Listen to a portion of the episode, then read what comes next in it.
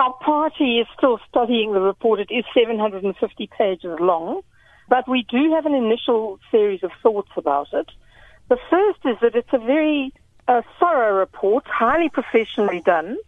Um, it looks at a huge range of topics, including um, the investment in higher education's infrastructure, um, the the TVET college system and how underfunded it is, the university system, and NSFAS.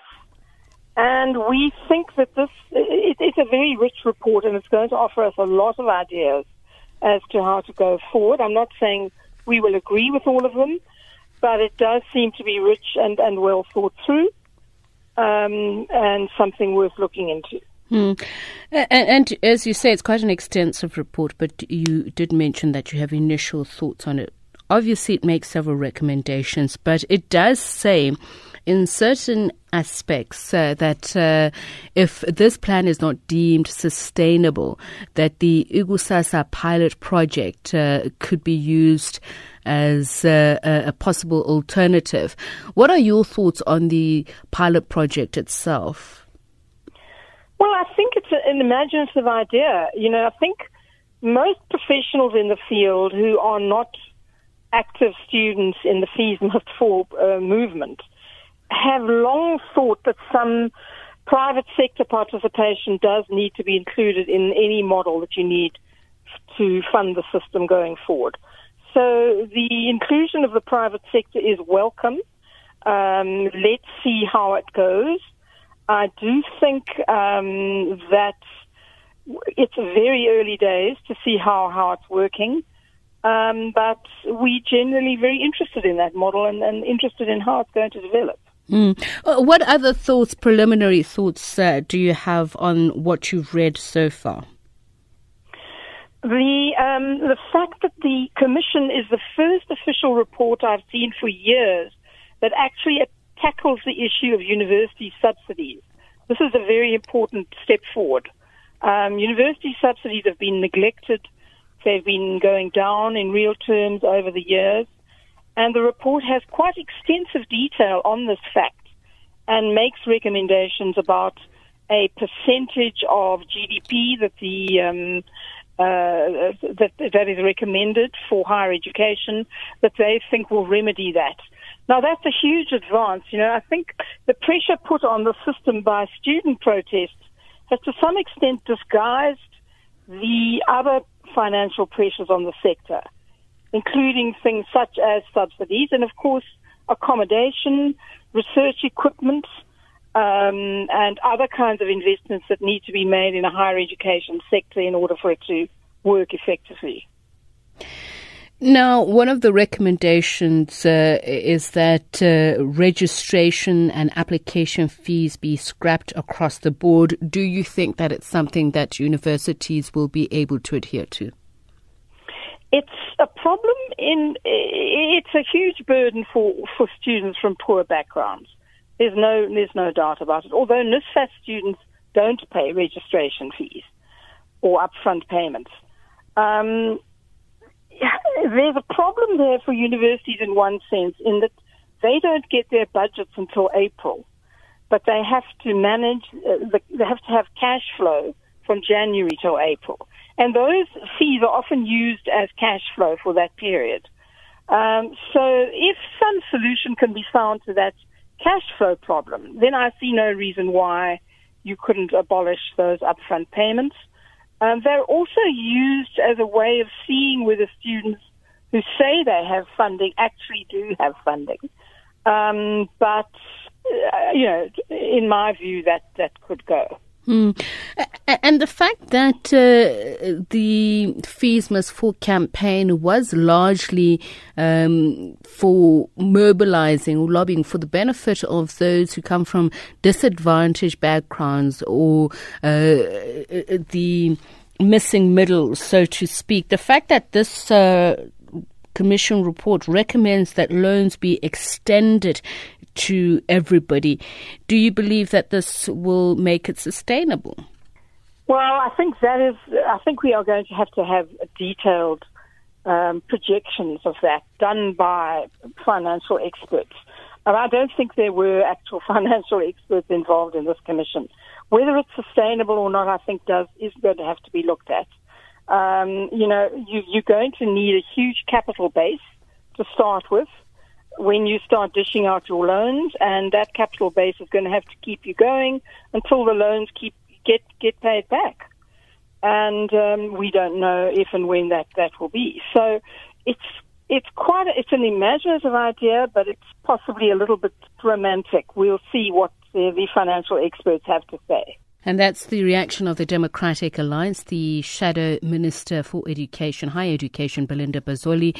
We're now on the line now to the EFF's national spokesperson, Mbuyiseni Ndlozi. A very good evening to you, and thank you so much for taking the time to speak to us.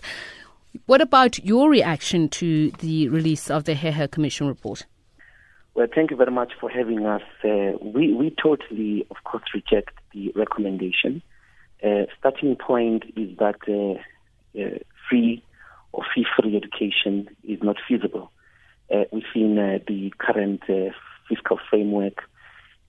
yet it can be given to some students, and these students should be TVET college students to the exclusion of university students.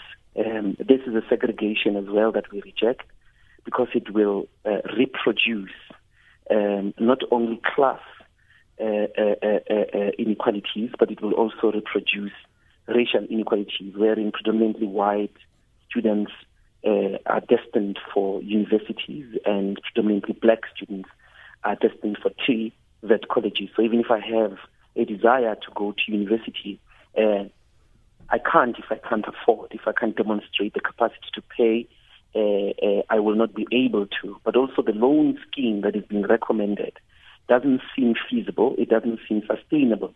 Uh, it's just a reworking of the existing uh, uh, uh, burden of indebtedness. So I will also always leave the university as an indebted middle class, which basically just postpones the capacity to pay to future taxpayers.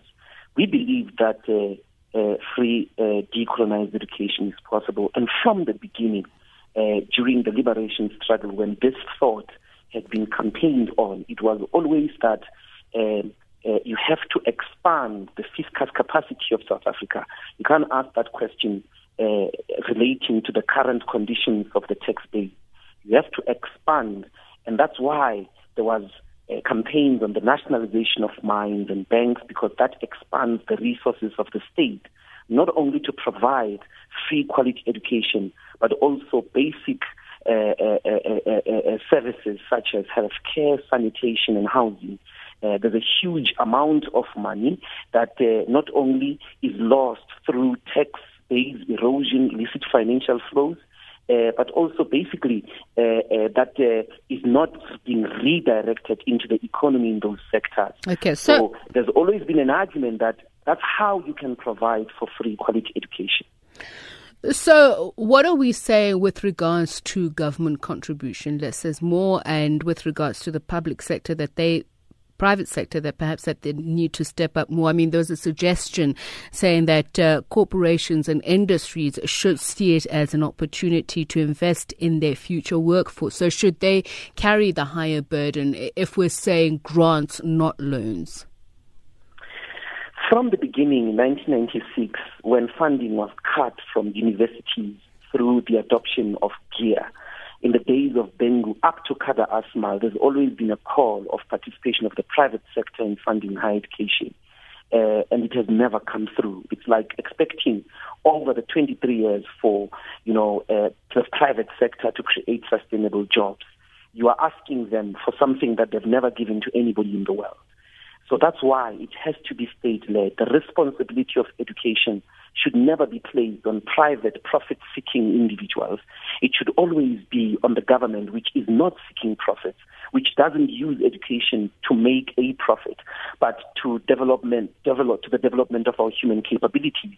So we reject it because our starting point is the reason uh, from the beginning when we said nationalize the mines and the banks, it was to expand the tax base of the state or the fiscal capacity so that it can produce free education. With the with the Heher Commission, what we are going to have, Tsepiso, is segregation of students uh, into TVET students and university students, reproducing not only racial segregation but also class contradictions. But uh, I mean, you are denying the choice to enter university to millions and millions or hundreds of thousands of uh, uh, poor students, even if they've got the capacities and the capabilities to can enter university. So, what about the academic deficit that is also being pointed out, or academic barriers, saying that, you know, uh, first of all, in many cases, uh, it's very rare that one out of 10 students who go from grade one to graduating up to higher education because you have to fix those unseen gaps as well as, and there has to be a, holistic approach to this. Look, we, the analysis, which is really not novel in the Commission report, that there has to be a fully funded uh, training college system in South Africa, and that is an important aspect of developing economies, is, is, is welcome, but it's not novel. Uh, many people have made this argument before. The extension that it makes is that those are the people that we must fund for free. Those are the people who must access education for free and not universities. Uh, so we, we may have a different you know, a conversation about expanding our universities, but also uh, uh, making sure that all the TVET colleges work efficiently. You know, the observations around uh, giving them more resource in terms of infrastructure, the curriculum uh, development and transformation being linked to actual needs of the economy. All those things are not novel. They've, uh, they, have always been there within the broader discourse of the higher education sector. So it, it is it, it's not the function. It's it's not necessarily you know the the, the function of uh, this discussion or this Heher Commission to destine us that uh, you know uh, the academic burden is only on the universities or, is, or should only be placed on TVET colleges. The entire system must take all the students. Uh, so we are not saying you must do away with TVET colleges. We are saying yes, expand them, but don't segregate students. Every student, whether they go to a TVET, whether they go to a university, they must access it on the basis of their talent and academic merit, not on how big are their pockets. Thank you so much for speaking to us, Mbuyiseni Ndlozi.